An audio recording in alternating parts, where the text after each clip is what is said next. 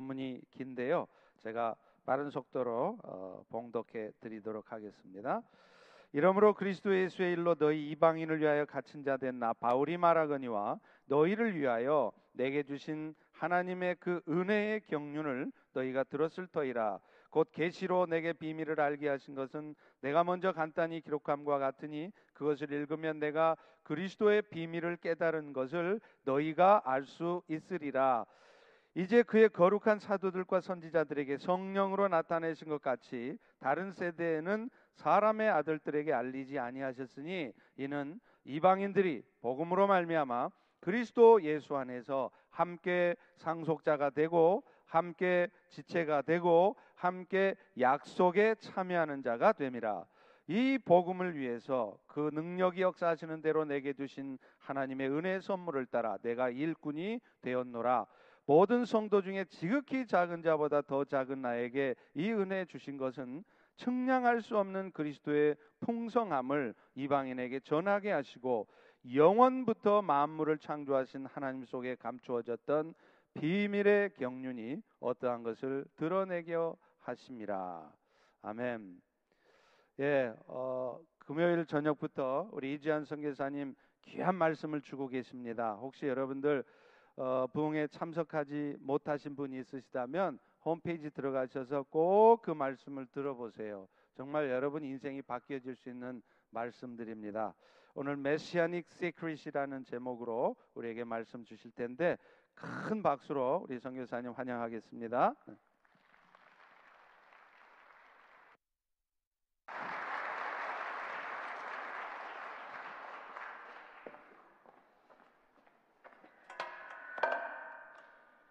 아, 시간 시간마다 박수를 쳐줘서 제가 몸둘 바를 모르겠습니다. 제가 첫 시간에 얘기한 대로 어, 박수 칠 때 떠나라는 책이 있는데 어, 제가 이제 떠날 때가 온 것 같습니다. 아, 특별히 이번이 추수 감사절인데 선교사를 어, 불러다가 선교 집회를 한다는 것은 이거 굉장한 이 거룩한 혁명입니다. 아, 음, 부활절 때 부활의 일을 안 하고 그 칸타타나 무슨 뭐 퀴즈나 연극이나 이런 거를 포기하고 부활절에 선교 집회를 하는 경우는 제가 한 네 개 정도의 교회 한국과 또는 브라질 여러분 경험을 했는데 추수감사절 주일에 선교 집회하는 건 아마 제가 처음이 아닌가 이런 생각이 듭니다. 아, 3일 동안 말씀을 전하는 특권을 주어서 너무 감사하고요. 이런 귀중한 날에 저를 불러줘서 너무 감사합니다. 아, 많은 분들이 제가 수염을 기르는 것 때문에 굉장히 못맞다고 힘드신 분들이 계세요.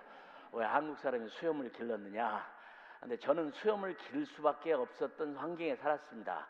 아, 미전도 종족, 만딩고족이라고 부르는 미전도 종족 가운데 사역을 했는데요. 아, 거기는 전기도, 전화도, 미장원도, 이발소도 아무것도 없었기 때문에 저는 머리도 기르고 수염도 기르고 턱 수염도 이렇게 많이 나서 마치 산도둑처럼 생기는 삶을 살았습니다. 그런데 놀랍게도 제가 일하는 곳이 이슬람 국가였는데 이슬람에게는 두 가지의 책을 믿는데 알꾸란과 하나는 하디스라는 마호멧의 어록이 있는데 그 책에 이렇게 쓰여 있었어요. 어, 턱수염이 난 사람은 보호할 것이요 콧수염이 난 사람은 존경할지니라. 네, 저는 존경받고 보호받는 곳에서 사는 축복을 주었고 또 어, 아시아에서 온 키가 작은 눈도 작은 한 사람이 와서 자기 말을 배워서 학교를 세우고 어, 가르치고 돕는 것 때문에 그 사람들이 얼마나 기뻐하고 감사하고 어, 그랬는지 모릅니다. 저는 어, 감비아에서 15년이 제게는 제 인생에서 가장 피크를 이루는 축복된 시간이었다고 생각을 합니다. 어, 저는 오히려 신학교에서 신학을 공부하는 것보다도 현장에서 어, 성경을 통해서 발견한 하나님의 놀라운 비밀들도 엄청 많이 발견하는 그런 축복도 누렸습니다. 아, 아마 여러분이 예수를 믿으면서 아, 기적 같은 거 한번 경험해봤으면 좋겠다 그런 분들이 있을 겁니다. 그렇지만 선교지에 가면 날마다 기적입니다. 아, 하나님의 증거를 얻고 싶은 분이 있으면 예, 하나님의 그런 그 살아계심을 경험하고 싶으신 분이 있으면 선교지에 가면 거의 날마다 경험합니다. 아무것도 없기 때문에 하나님만이 하실 수 있는 일을 엄청 많이 하는데 저는 그런 특권을 저희 아내와 하나밖에 없는 아들과 함께 크게 누렸습니다. 아, 제가 오늘 말씀을 전하려고 하는 제목이 메사이아닉 시크릿인데요. 아, 독일의 신학자 가운데 아, 베르데라고 하는 사람이 있었는데 이 사람은 성경을 읽다가 이상한 것을 발견하게 됩니다. 그건 메시아로 이 땅에 오신 예수님께서 귀신을 쫓아내고 안진뱅이를 일으키고 죽은, 자를 살리고 하는 많은 기적들을 일으킵니다. 뭐 하나님이시니까 그 일을 할 수 있는 거죠. 근데 특별히 마가복음을 읽다 보면은 어, 예수님께서 문둥병, 나병, 한센시병이라는 그 병을 낫게 했는데 그 사람에게 또 떠들지 말고 다른 사람에게 아무 얘기하지 말고 제사장에게만 보이고 가서 제물을 드리고 말해라. 여러분 그 아름다운 일들은 소문을 내야 하잖아요. 떠들어야 하잖아요. 그런데 문둥병은 당시로서는 고칠 수 있는 병이 아닙니다. 고칠 수 있는 약도 없었지만 그렇죠?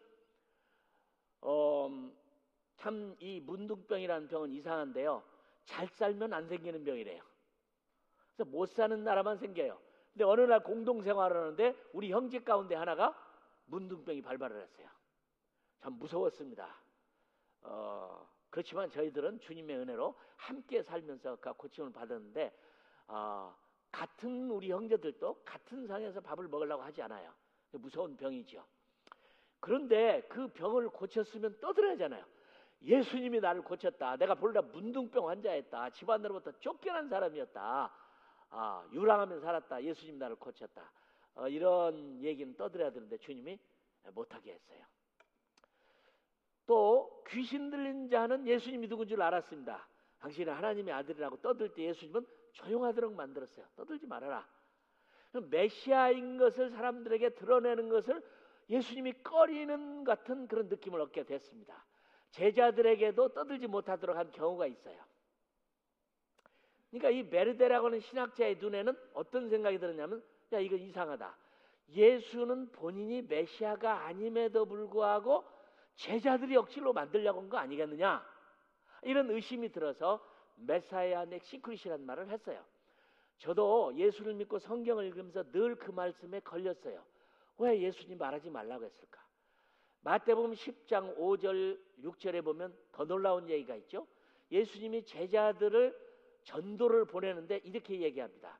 이방인의 고을로도 가지 말고 사마리아 땅에도 가지 말라. 인자는 이스라엘의 잃어버린 양 외에는 보내심을 받지 않았다.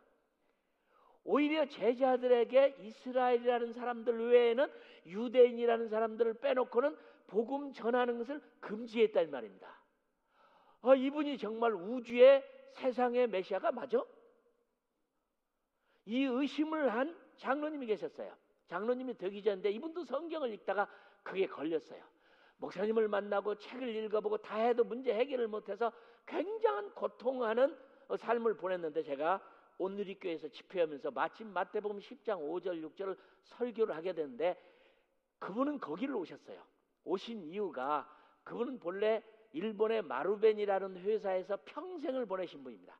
전 세계에 다니면서 물건을 파는 무역업을 하시는 분으로서 아주 어, 그 인정을 받는 한국인으로서요 마루베니 회사에 장, 장사하시는 분이었는데 모든 나라를 다 가버렸는데 감비아는 가본 적이 없어요. 그러니까 광고를 보니까 온누리교회에서 감비아라는 나라에서 이재환 선교사가 와갖고 집회를 한다니까 야 가서 그 나라의 정보를 좀 얻자. 그럼 내 장사할 게 물, 물건 팔아먹을 게 있을지도 모르겠다. 그리고 아들을 데리고 왔는데 자기의 고민거리인 말씀이 그날 밤에 설교를 했어요. 근데 그분이 그날 밤에 그분의 표현대로 하늘문이 열렸어요. 얼마나 얼마나 울었는지 같이 온 아들이 아빠 사나이는 우는 게 아니라는데 왜 아빠 울어요? 어, 그 말에 눈물을 그쳤대요. 그리고는 몇 년이 지난 다음에 우리 감비아에 전화가 왔어요. 이재환 성사님 당신은 내가 누군지 모르지만 난 당신을 잘합니다. 당신이 내 인생을 바꾼 사람인데 감비아 방문해도 될까요? 예 오세요. 오셨어요. 1999년 4월 마지막 때 오셨어요. 오셔서 저한테 신문지 한 장을 주시더라고 이렇게 통 그게 뭡니까 하고 펴보세요 했더니 돈 만 불을 헌금으로 가져왔죠. 제가 선교사에게 만 불 받아본 게내 생애 처음이었어요. 그분이 눈이 열렸어요. 이방인의 고을로도 가지 말고 사마리아 땅에도 가지 말라. 인자는 이스라엘의 잃어버린 양 외에는 보내심을 받지 않았다. 똑같이 베르데가 생각한 처럼 예수님이 한국의 메시아가 될 수 있어? 의심이 들었던 거죠. 비슷한 얘기가 있습니다. 수로보닉의 여인 그리스 여자지요. 아마 가나안 땅에 이민을 갔던 것 같아요. 거기 살다가 자기 딸이 귀신이 들렸어요. 예수님이 누군지를 잘 아는 여인이었어요. 이방인이지만 다윗의 자손 예수 그리스도요. 내 딸이 귀신 들렸는데 고쳐주세요. 얼마나 당연한 일입니까? 죽은 자도 살리고 안진병이도 일으키고 눈먼 소경도 눈 뜨고 문둥병도 낫게 하시는 예수님이 그 일도 아니죠. 그런데 예수님이 이렇게 얘기하죠. 자녀의 떡을 취하여 개에게 주는 게 합당치 않다. 거절이죠. 많은 분들은 이 본문을 오해하는 분들이 있더라고요. 예수님께서 그 여인을 폄하해서 개 같은 여인을 취급했다. 우리 주님은 그런 분 아닙니다. 하나님의 형상을 따라 지음받은 우리를 사랑스러운 눈으로 바라보시는 분이지 우리를 폄하하고 개 같은 사람 인정하지 않습니다. 이것은 유대인의 속담인데요. 자식에게 먼저 먹을 것을 주고 남는 것을 동물에게 가축에게 준다는 의미로 개를 예를 들었을 뿐인데 우리나라 사람에게는 개에 대한 컨셉이 별로 안 좋아요. 그죠? 개자가 들어가서 좋은 건 아무것도 없어요. 그죠?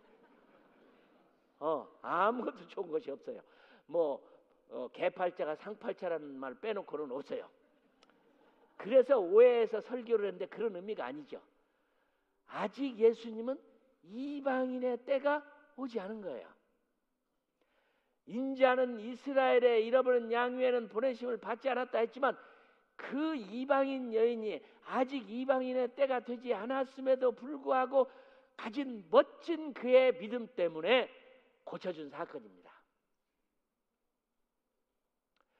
우리 주님의 마음 가운데는 이방인에 대한 사랑과 열정이 아주 많으신 분이에요. 사실은 이방을 위해서 이 땅에 오신 것이에요. 그렇죠? 요한은 말하기를 보라 세상 죄를 지고 가는 하나님의 어린 양이로다. 예수님은 본래 이 땅에 오실 때 유대인을 위해서 죽으러 오신 게 아니에요. 유대인 속에서 완성된 복음을 만들어 이방인 세대, 이방인을 위해서 이 땅에 오신 거죠. 그러나 예수님은 살아 계시는 동안에 선교 명령을 할 수가 없었어요. 할 수가 없었어요. 아직 십자가도 없죠. 피 흘림도 없죠. 죽으심도 없죠. 부활도 없는 이런 기독교는 존재하지 않아요. 아직 이방인의 때가 오지 않아요. 우리는 신약이라고 말하고 있지만 예수님 오실 때가 신약이라고 말하고 있지만 사실은 예수님이 오셔서 사는 기간 예수님은 구약의 세대를 살았어요. 그가 죽으시고 부활하신 이후에 신약이 시작되는 거예요. 그 십자가와 흘리신 피와 죽으심과 부활하심이 있는 그것이 신약이죠. 이방인의 때가 온 거죠. 그러니까 예수님은 살아 계시는 동안에 선교 명령을 할 수가 없었다는 말이죠. 그러나 브레데는 잘못 본 거죠. 예수는 메시아가 아니다. 제자들이 메시아를 만들라고 했지 않느냐. Messianic Secret 비밀이란 말. 이 성경에는 비밀이라는 말이 쓰여진 것이 참 많이 있는데요. 저는 이런 생각을 해봐요. 바울이 여러분 아신 대로 그가 고백한 대로 나는 죄인 중에 괴수라. 겸손해서 한 말이 아닙니다. 그는 진짜로 예수 믿는 스테반을 죽였고 예수 믿는 사람을 잡아서 감옥에 집어넣고 핍박하던 아주 핍박자입니다. 그런 그가 어떻게 예수님을 만나서 기독교가 바울의 종교일 만큼 그분이 큰 역할을 했고 13권의 성경을 기록했고 예수님의 제자들도 많은 성경을 기록 못했어요. 베드로는 전우서밖에 기록을 못했어요. 요한은 요한복음과 요한 1, 2, 3서밖에 없어요. 그러나 주님을 만난 적도 없고 본 적도 없고 함께 살아본 적도 없고 기적의 떡부스러기를 먹어본 적도 없는 아주 율법자이자인 이 바울이 어떻게 줄이고 목마르고 헐벗고 매맞으며 정처가 없고 세상에 쓰레기처럼 인정을 받고 살 소망도 끊어지고 배가 파산해서 일주일 기품에 지내고 40에서 하나 가만 매 다섯 차례 195대의 매를 맞으면서도 한 번도 그런 그의 가는 길을 후회하거나 포기하거나 그만두거나 이런 구절을 찾아볼 수 없는 이런 놀라운 강한 이런 열정을 어디에서 얻었을까? 그러죠. 사도 바울은 예수님과 같은 시대 사람입니다. 어쩌면 역사적으로 보면 같은 시대에 태어났고 어쩌면 1, 2, 3, 4, 4년 차이로 먼저 나고 늦게 나고 예수님은 거의 동시대에 태어나신 분이에요. 그런 터키 다수에서 태어나서 티네이저 시절에 몇 살인지는 모르지만 20살 전에 그런 유학을 가서 예루살렘에서 살았어요. 가말리엘이라는 훌륭한 선생 밑에서 율법을 배우고 있는데 예수님 얘기를 수없이 수없이 들었을 거예요. 예루살렘에 오신 예수님의 얘기도 들었을 거예요. 옆집에서 설교하시는 예수님의 얘기도 들을 수가 있었을 거예요. 그러나 한 번도 예수님을 본 적이 없어요. 그런 그래서 평생에 가짜 사도라고 하는 그런 고통을 안고 살아야만 했어요. 그런 그가 어떻게 그 위대하게 기독교의 창시자랄 만큼 하나님의 사람이 됐고 우리의 샘플이요, 우리의 모델이요, 우리의 스탠다드요, 우리가 닮고 싶어하는 그 마침 거의 완벽에 가깝도록 하나님을 섬기고 사랑했던 바울이 될 수가 있었을까요? 그가 이런 말을 합니다.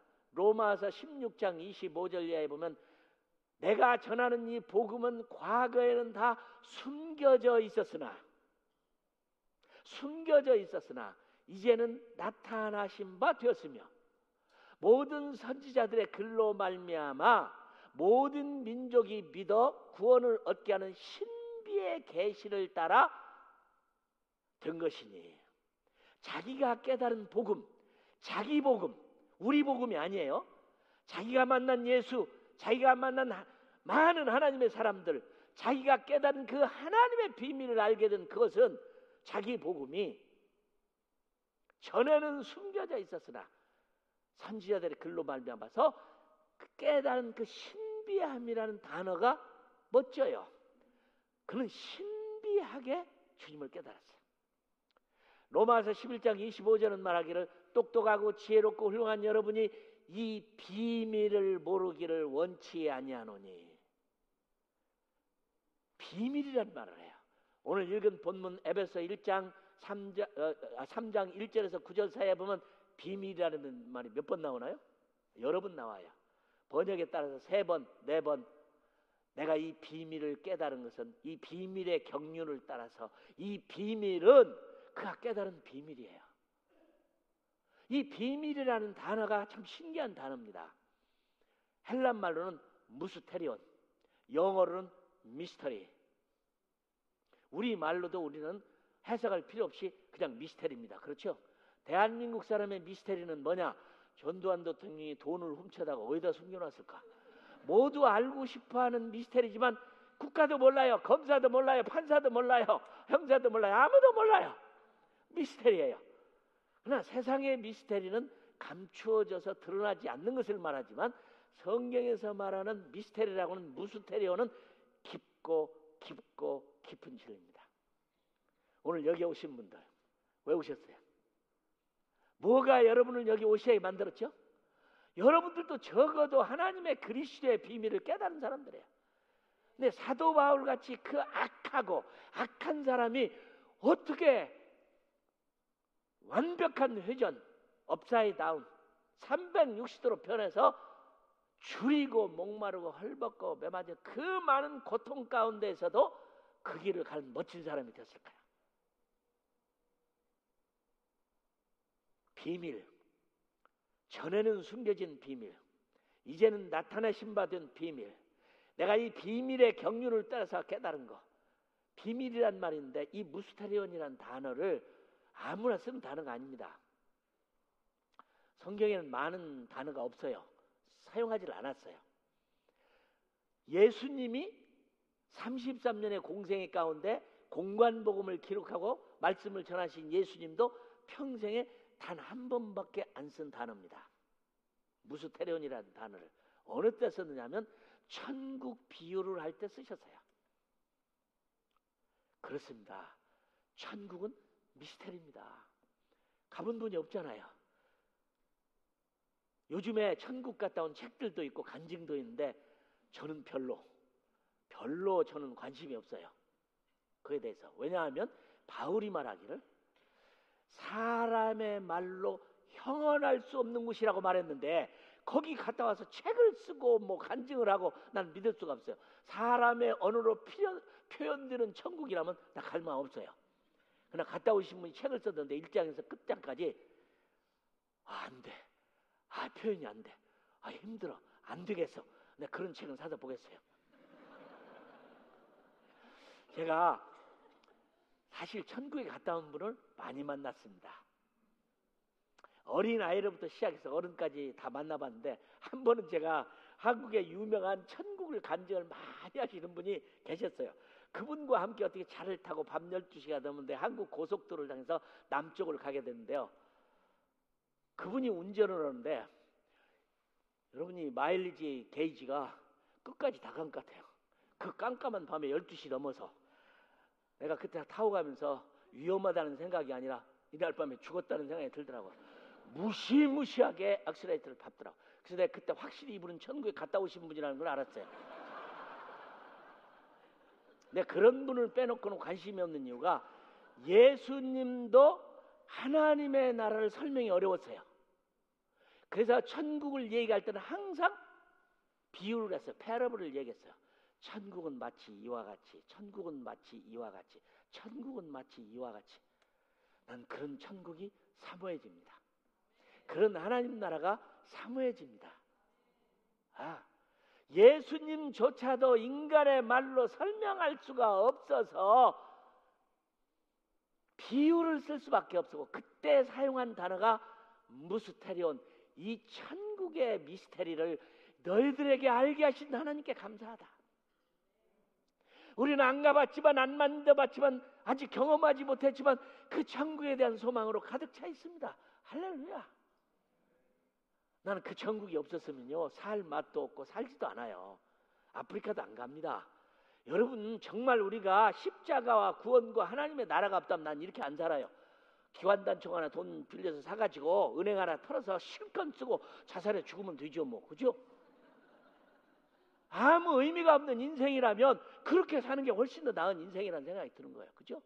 그러나 주님이 말한 비밀 그 비밀 가운데 어떤 가난한 농부가 남의 집에 가서 밭을 갈다가 쨍그렁 하는 소리에 봤더니 보물이 숨겨 있어 보물단지가. 그걸 가만히 덮고 와서 주인에게 말합니다. 그 밭을 파시오. 아이 그런 돌대학 밭을 왜 살라고 합니다. 그래 내 쌍갑에 줄 테니까 사가시오. 이 가난한 사람은 와서 모든 방법을 동원해서 그 땅을 살려고 한다고 말했죠 그렇죠? 오늘 여러분 이런 마음으로 여기 오셨죠? 예, 이런 마음으로 오시죠. 그런 하나님의 나라. 세상의 어떤 지식이나 논리나 방법이나 연구를 통해서 알 수 없는 인간의 언어로 설명할 수 없는 그 하나님의 나라.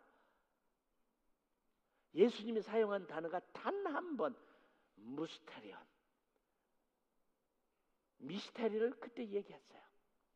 그리고 요한이 신비의 사람 아닙니까? 요한 계시록을 기록하신 분. 아무리 아무리 눈을 뜨고 봐도 요한계시록 해석이 너무 어려운 미래에 될 일에 나라가 올 계시록 얼마나 아름다워요. 요한계시록을 쓴 요한도 미스테리라는 무스테리온이라는 단어를 다섯 번을 써요. 그런 단어를 쓸 수밖에 없어요. 이 단어는 아주 희한한 단어입니다. 성경 전체에 보면 구약에도 있어요. 구약은 히브리어 성경인데 어떻게 해서 헬라어에 무스테리온이 있느냐? 예수님이 이 땅에 오시기 전에 벌써 몇백 년 전에 성경 번역을 한 것이 히브리어를 헬라어로 번역한 septuagint라고 하는 70인경이 있어요. 70인경에 보면 구약에도 이 미스테리라는 단어, 무스테리온이라는 단어가 있어요. 제가 읽어보면 다니엘서에 보면 느부갓네살 왕이 꿈을 꿨습니다. 기가 막힌 꿈을 꿨습니다. 음, 죄송해요.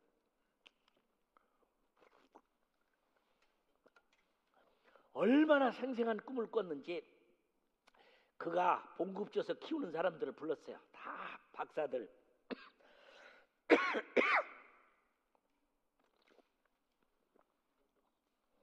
매지션들 막 술사들 다 불렀습니다.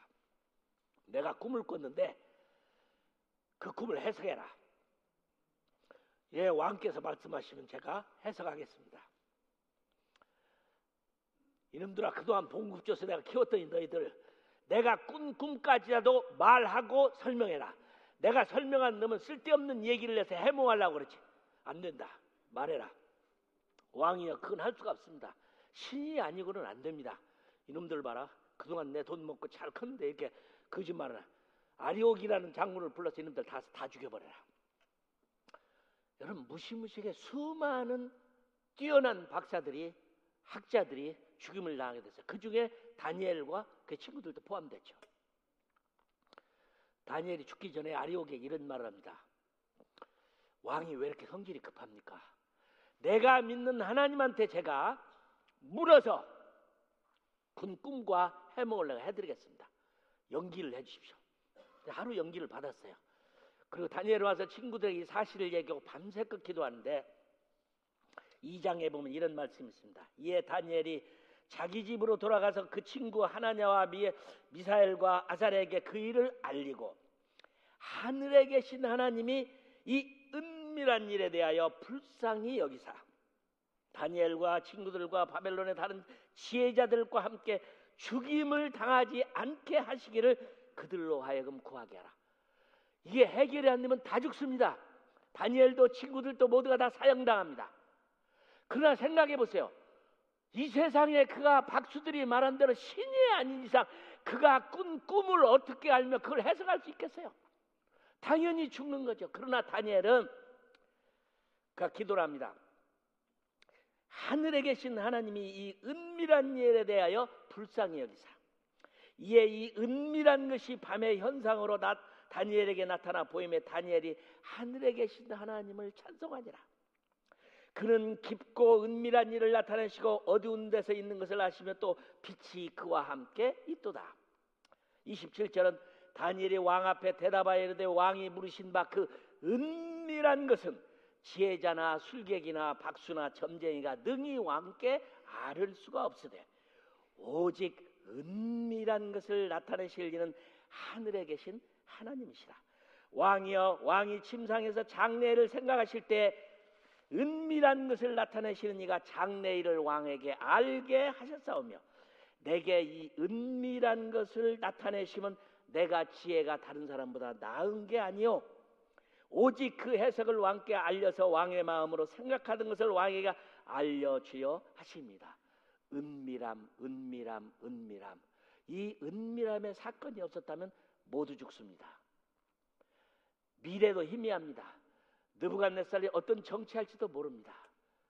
그 하나님이 주시 하나님만 알 수 있는 은밀함을 이 단지엘에게 가르쳐줘서 그들이 생명을 얻었는데 이 은밀함이라는 단어가 μυστήριον입니다.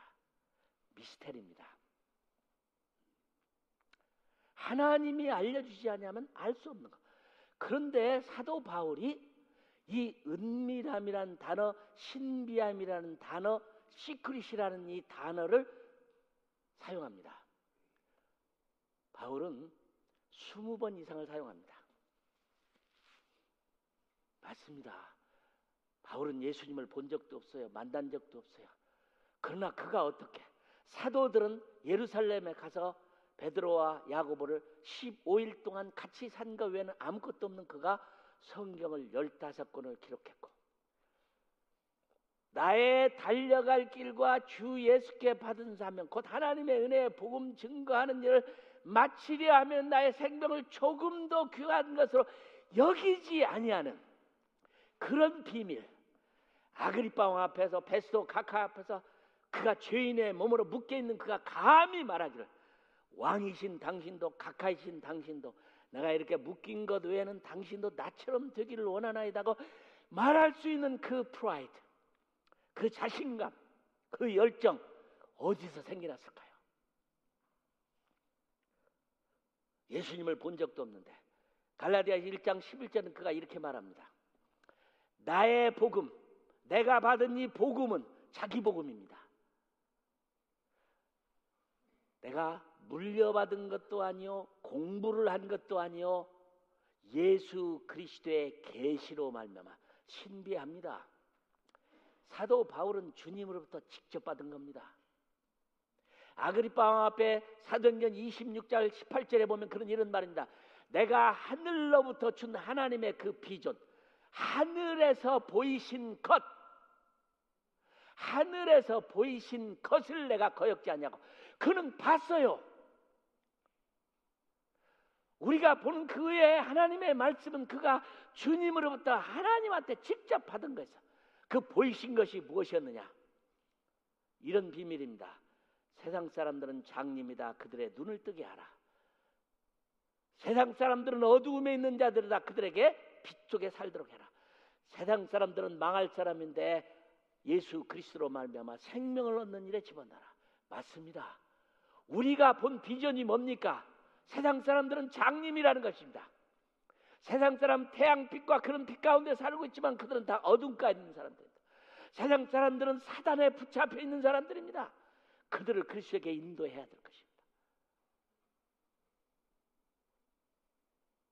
그의 깨달은 이 비밀은 스무 번도 넘게 사용해야 내가 깨달은 이 비밀, 이 비밀, 이 비밀 이것이 선교입니다. 예수님이 어느 날 길을 가는데 로마 백부장이 예수님 내 종이 병드는데 와서 고쳐주세요. 그래 가자. 아 아닙니다. 나도 백부장인데 부하가 있어서 가라 하면 가고 오라면 오라는데 말씀만 하세요. 예수님이 이렇게 하겠습니다. 온 이스라엘 중에 이렇게 큰 믿음을 가진 사람을 내 못 봤다. 신기하죠. 이스라엘은 하나님의 선택받은 나라입니다. 그렇게 많은 선지자, 그렇게 많은 제사장, 그렇게 많은 율법사들이 있는데 온 이스라엘 가운데 이만한 믿음을 가진 사람은 내못 봤다. 그 다음 말씀을 봐야 됩니다. 지금부터 동서로부터 많은 이방인들이 와서 아브라함과 이삭과 야곱과 함께 자리에 앉으려니와 나라의 본 자손들은 밖에 쫓겨나 이를 갈며 슬피 울미스라. 여러분 이스라엘의 육입니다. 예수님이 말씀하신 대로 이스라엘은 2000년 동안 나라를 잃어버렸어요. 깨끗하게 잃어버렸어요. 나는 이 말씀을 읽을 때 소름이 끼쳤어요. 와, 유일하게 선택받은 민족. 왜 버림을 당했어야 될까요? 왜 이방인이 완져서 아브라함과 이삭과 야곱의 자리에 대신 함고 나라의 본 자손은 밖에 쫓겨나 이를 갈밌을까요? 하나님은 이스라엘을 선교의 나라로 불렀습니다. 제사장의 나라로 불렀습니다. 이스라엘을 통해서 수많은 나라들의 복음을 듣고 생명을 얻는 선교사적 나라로 부른 게 이스라엘이에요. 그러나 그 이스라엘은 그 의무를 다 하지 못했어요. 저는 이 세상의 희망은 교회라고 생각합니다. 유엔도 있고 미국도 있고 NGO도 있고 수많은 공동체들이 있고 돕는 기관이 있지만 유엔이 세상을 못 바꿉니다. 유럽 공동체가 세상을 못 바꿉니다. 아주 강한 미국이 세상을 못 바꿉니다. 그러나 힘도 없고 연약하고 능력도 없고 정부가 문을 닫으라면 하루아침에 문을 닫아야 하는 아무 힘이 없는 이 교회 이 교회는 저는 인간의 말로 소명, 설명할 수 없을 만큼 신기하고 기뻐요. 이렇게 깊고 이렇게 아름답고 이렇게 멋있고 예수님의 몸이신 교회 생명이 있고 천국이 있고 영원한 생명이 있는 이 교회가 희망입니다. 교회가 희망입니다. 정부도 희망이 아니에요. 학교도 희망이 아니에요. 교회가 희망이에요. 이런 생명의 복음이 있는 곳이 어디가 있습니까? 교회밖에 없어요. 나는 교회를 멸치하는 사람들을 멸치해요. 예수 그리스도의 피로 사신 교회. 물론 건물을 얘기하는 건 아니죠. 여기 앉아 있는 여러분의 공동체 이 교회. 교회가 생명이고 교회가 희망입니다. 그런데 이 깊고 깊고 넓고 넓고 오묘한 이 교회가 신비스러운 교회가 그 교회의 생명된 일을 못한다면 그건 뭐가 될까요? 안타까워요. 모여서 예배하고 끝나고 가고 음식 먹고 만나고 그게 교인가 아니잖아요. 예수 그리스도 피로 세우신 교회. 개발하고는 네 이름에 교회를 세우느니 음부의 권세가 해야지 못하는. 중국에 있는 교회들을 보면 아무 희망이 없어요. 그렇죠? 안기부가 문을 닫게 만들면 그냥 끝나는 거예요. 그러나 그 안에 엄청난 힘이 있어요.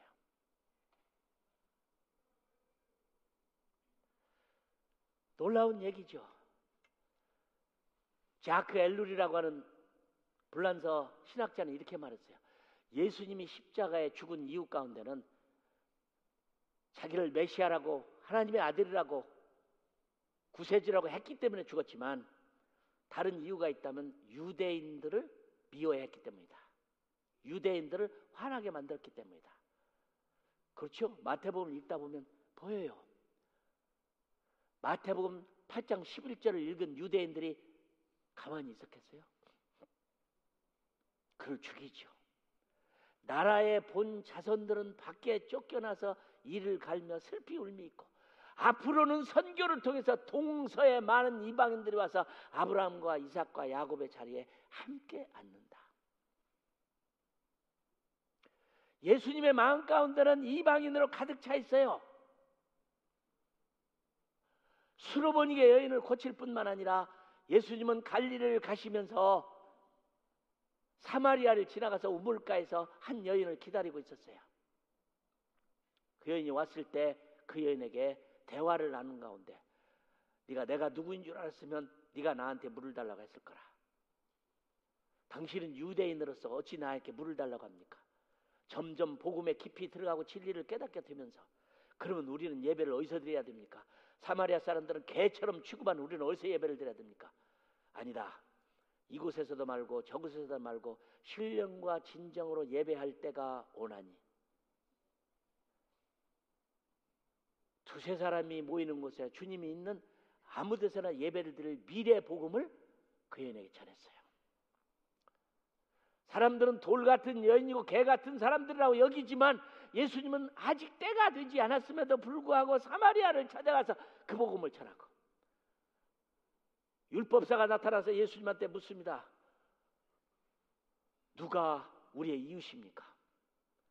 어떤 사람이 강도를 만났다 여리고를 가다가 당도를 만났는데 죽게 됐는데 제사장 그냥 지나갔다.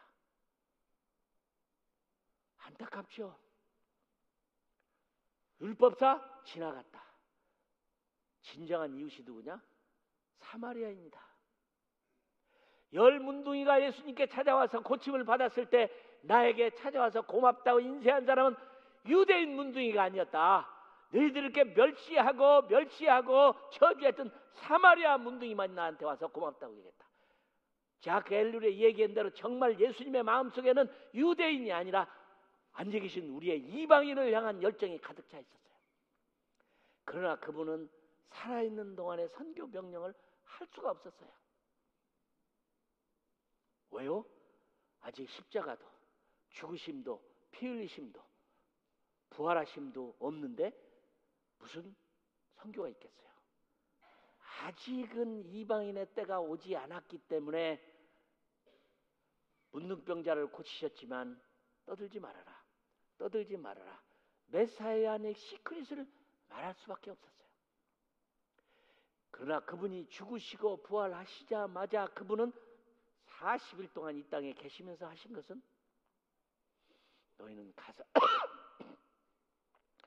모든 족속으로 제자를 삼아 아버지와 아들과 성령의 이름으로 세례를 주고 내가 분부한 모든 것을 지키게 하라. 부활하신 후에 주님은 40일 동안 계시면서 선교 명령과 하나님 나라 얘기가 다 갇혔어요.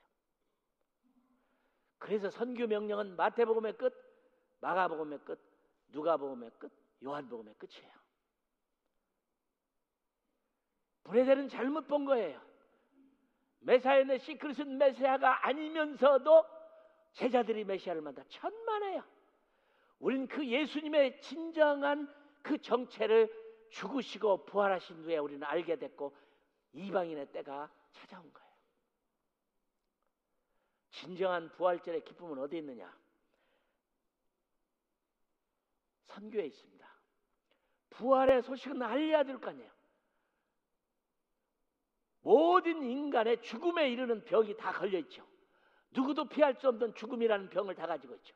이것을 해결할 수 있는 유일한 길은 그분이신데 그분이 우리를 위하여 죽으시고 사망의 권세를 이기시고 부활하셨다면 이 사실을 온 세상에 전하는 거죠. 저는 메시아닉 시크릿을 얘기했지만 나는 이런 깊은 설교보다는 더 좋은 게 있어요. 제가 선교에 뜨거운 열정을 가진 것은 주일학생 때였어요. 크리스마스 때 행사 때 앞에 나와서 노래를 불렀죠. 탄일종이 땡땡땡 은은하게 들린다. 저 깊고 깊은 산골 오막살이에도 탄일종이 울린다. 어린 마음에 예수님이 이 땅에 오신 탄일종. 저 깊고 깊은 산골 오막살이에도 저 바닷가에 사는 어부들에게도 내 어린 마음에 내가 만난 예수님, 내가 믿는 예수님, 하나님의 아들, 이 좋은 크리스마스, 이, 이 얘기는 바닷가에 사는 어부들에게도 저 산속에 사는 사람들에게도 저 아프리카에 살고 있는 그 미전도 종족에도 들어야 하지 않겠는가? 저는 그게 선교의 시가 되는 어린 마음의 계기였습니다. 성경에 사도 바울이 깨달았던 선지자들의 글로 말미암아 전에는 숨겨져 있었으나 한 번도 만난 적이 없는 예수를 만나는 그 무스테리온, 미스테리, 시크릿, 비밀을 아는 기쁨도 있었지만 그런 어린 마음에 그런 마음이 있었어요. 난 너무 기뻐요. 여러분의 교회에 부름받아서 추수감사절에 선교 집회할 수 있었던 것은. 부활절에 선교 집회한다고 저를 불러주는 교회도 가볼까요? 우리 김 목사님이나 여러분들이 미셔널 처치의 꿈을 꾸고 이런 교회가 많지 않아요. 선교적 꿈을 꾸는 그런 공동체가 많지 않아요. 어쩌면은 모든 교회가 똑같은 선교의 열정과 비전을 가졌다면 주님은 벌써 오셨을 거예요. 많지 않아요. 저는 행복합니다. 나는 여러분이 선교 안 해도 괜찮아요. 선교사 안 가도 괜찮아요. 선교비 안 보내도 괜찮아요. 그러나 이 하나님의 위대한 비밀은 깨달아지 않겠어요. 마치 오늘 일부 예배 제가 졸업된 신학교 교수님이 계셨는데 그때 계셨는지는 모르지만 제가 졸업한 신학교에 집회를 갔어요. 저를 가르친 교수님들이 쭉 앉아 있었어요. 구약, 신약, 교의사, 교리사. 감히 그랬습니다. 구약을 가르친 교수님은 구약이 없는 신약이 어디 있느냐? 신약이 없는 구약이 어디 있느냐? 교의사를 모르는 하나님의 손길을 모르는 역사가 어디 있느냐? 뼈대인 교리를 공부하지 않고 성경을 바로 이해할 수 있겠느냐? 다 그렇게 가르치시겠죠. 그러나 감히 말합니다. 선교를 모르는 교수님들은 성경을 잘 모르시는 겁니다. 그 교수님과 잠깐 만났는데 교수님이 그러시더라고. 나는 선교사님 무스테리온의 사도 바울의 선교의 미스테리가 다니엘서에서 찾는 건 내가 오늘 처음 봤는데 놀랐습니다. 그러시더라고. 하늘에서 보이신 것. 사도 바울을 그렇게 위대하게 만들었던 것은 하나님의 비밀을 깨달은 거죠. 선교의 비밀을 깨달은 거죠. 다윗의 비밀을 깨달은 거죠. 시편 67편에 모든 민족으로 여호와를 찬양하게. 오늘 우리는 이렇게 예배를 아름답게 드립니다. 멋진 찬양 얼마나 아름답습니까? 얼마나 감동적인 찬양. 성가대 고마워요. 근데 저는요 어려웠어요. 아프리카에 15년 동안 있는 동안에 처음에 갔는데 아프리카 찬양 겨우 하는 건 북두드리고 나무 때려서 소리 내는 거 이게 음악 악기의 전부였죠. 그런 예배를 드는데 정말 힘들더라고요. 아프리카 사람들을 부르는 노래는요 평생 다듬지 않은 소리였기 때문에 돼지 잡을 때 소리 나는 소리 같은 소리로 그 찬송을 부르는 거예요. 오래 살다 보니까 그게 익숙해졌어요. 한국에 와서 예배 드는데 이제 성가가 안 들어오는 거예요. 저게 성가냐? 다 만들어 가지고 다듬어 가지고 다 연습해놓은 저 성가냐? 또 다시 지금은 성가가 너무 아름답게 잘 틀려요. 그들은 아직도 바가지 때리고 소나무로 때리고 어? 북을 쳐서 예배를 드리지만 아름다워요. 그 예배. 선교라는 것은 그들을 구원하고 예수 믿게 해서 구원받게 하려는 게 아니에요. 선교는 그들을 예배자로 만들기 위해서 가는 거예요. 예배자를 만들기 위해서요.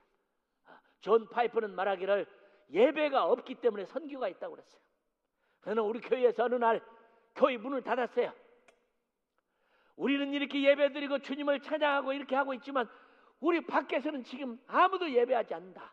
천국에 가면 날마다 예배를 드릴 텐데 우리 그때 가서 예배드리고 밖에 예배 안 드리는 사람들에게 복음을 전하자. 우리 교인들을 둘씩 둘씩 짝을 째가지고 착 감비하시다 흩어버렸어. 그렇게 뜨거우니까 머리가 아프니까 아스피린을 한 주먹 주고 말라리아 걸리면 뭐라고 말라리아 한 주먹 주고 그다음 비상금을 주고 둘씩 둘씩 짝이어서 막 정글로 복음을 보냈는데 매주 마지막 주면 금요일 날 돌아와서 성교 보고를 하게 됐어요. 정말 눈물겨운 보고들이 많았어요. 예수 복음 전한다고 동네가 받아들이지 않아서 정글 속에서 잠을 자는데 그들의 형제가 얘기가 이렇게 하면 모기가 한 주먹씩 잡히는 속에서 한 멋있는 우리 형제들을 뒀어요. 멋있게 복음을 전했어요. 오늘 이런 예배를 드리지만 밖에는 아직도 예배를 못 드리고 있는 사람들. 저는 선교사로 부름받은 것에 정말 행복해요. 저는 한 가지도 한 가지도 하나님 앞에 불평하거나 불만하거나 할 것이 없어요. 그 주님을 알고 어, 그 주님을 만나고 구원받고 자녀가 되고 천국의 시민 되고 복음을 전하는 자의 전하는 자의 삶을 사는 것만으로도 more than enough. 행복해요. 나는 우리 교회가 이렇게 아름다운 추수감자대 절 불렀고 선교하는 주의를 보내고 선교 집회를 하고 선교 공동체 같은 여러분들 축복합니다. 어, 선교에 아무 관계가 없는 분은 한 분도 없습니다. 왜요? 어제 저녁에 제가 설교한 대로 주님이 오실 수 있는 유일한 길은 선교의 길밖에 없어요. 다른 방법이 없어요. 이 천국 복음이 모든 민족의 직원들기 위하여 온 세상에 전파되니 그제야 끝이 오라. 난 여러분이 정말 우리 한국교회를 변화시키는 워싱턴을 변화시키는 주위에 있는 주를 변화시키는 미국을 변화시키는 세계를 변화시키는 우리 세대 주님을 오시게 하는 일에 땅 끝에서 주님을 만나게 하는 일에 여러분이 쓰임 받기를 주님의 이름으로 축원합니다.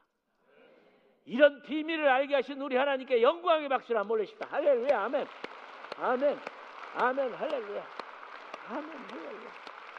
예, 맞습니다. 우리의 박수와 찬양을 영원 뭉터로 받으시게 너무나 당연하신 우리 하나님.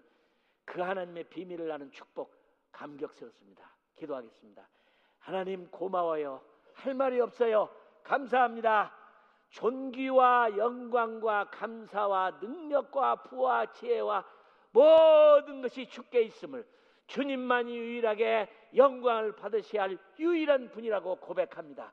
우리를 불러주시고 그 비밀을, 비밀을 알고 십자가의 피로 하나님 십자가의 고난으로 우리를 생명을 권하신 주님을 찬양합니다.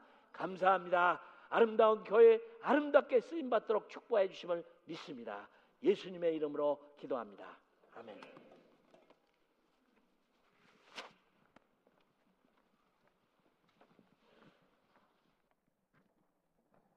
자 이제 우리 성찬식을 거행하도록 하겠습니다. 예, 분잔 분배위원들 앞에 나와 주시고요. 네. 잠깐 그 고린도전서 11장 말씀을 좀 나누겠습니다. 어, 고린도전서 11장 어, 23절에서 어, 26절까지 말씀입니다. 내가 너희에게 전하는 것은 주께 받은 것이니 곧 주 예수께서 잡히시던 밤에 떡을 가지사 축사하시고 이르시되 이것은 너희를 위하는 내 몸이니 이것을 행하여 나를 기념하라 하시고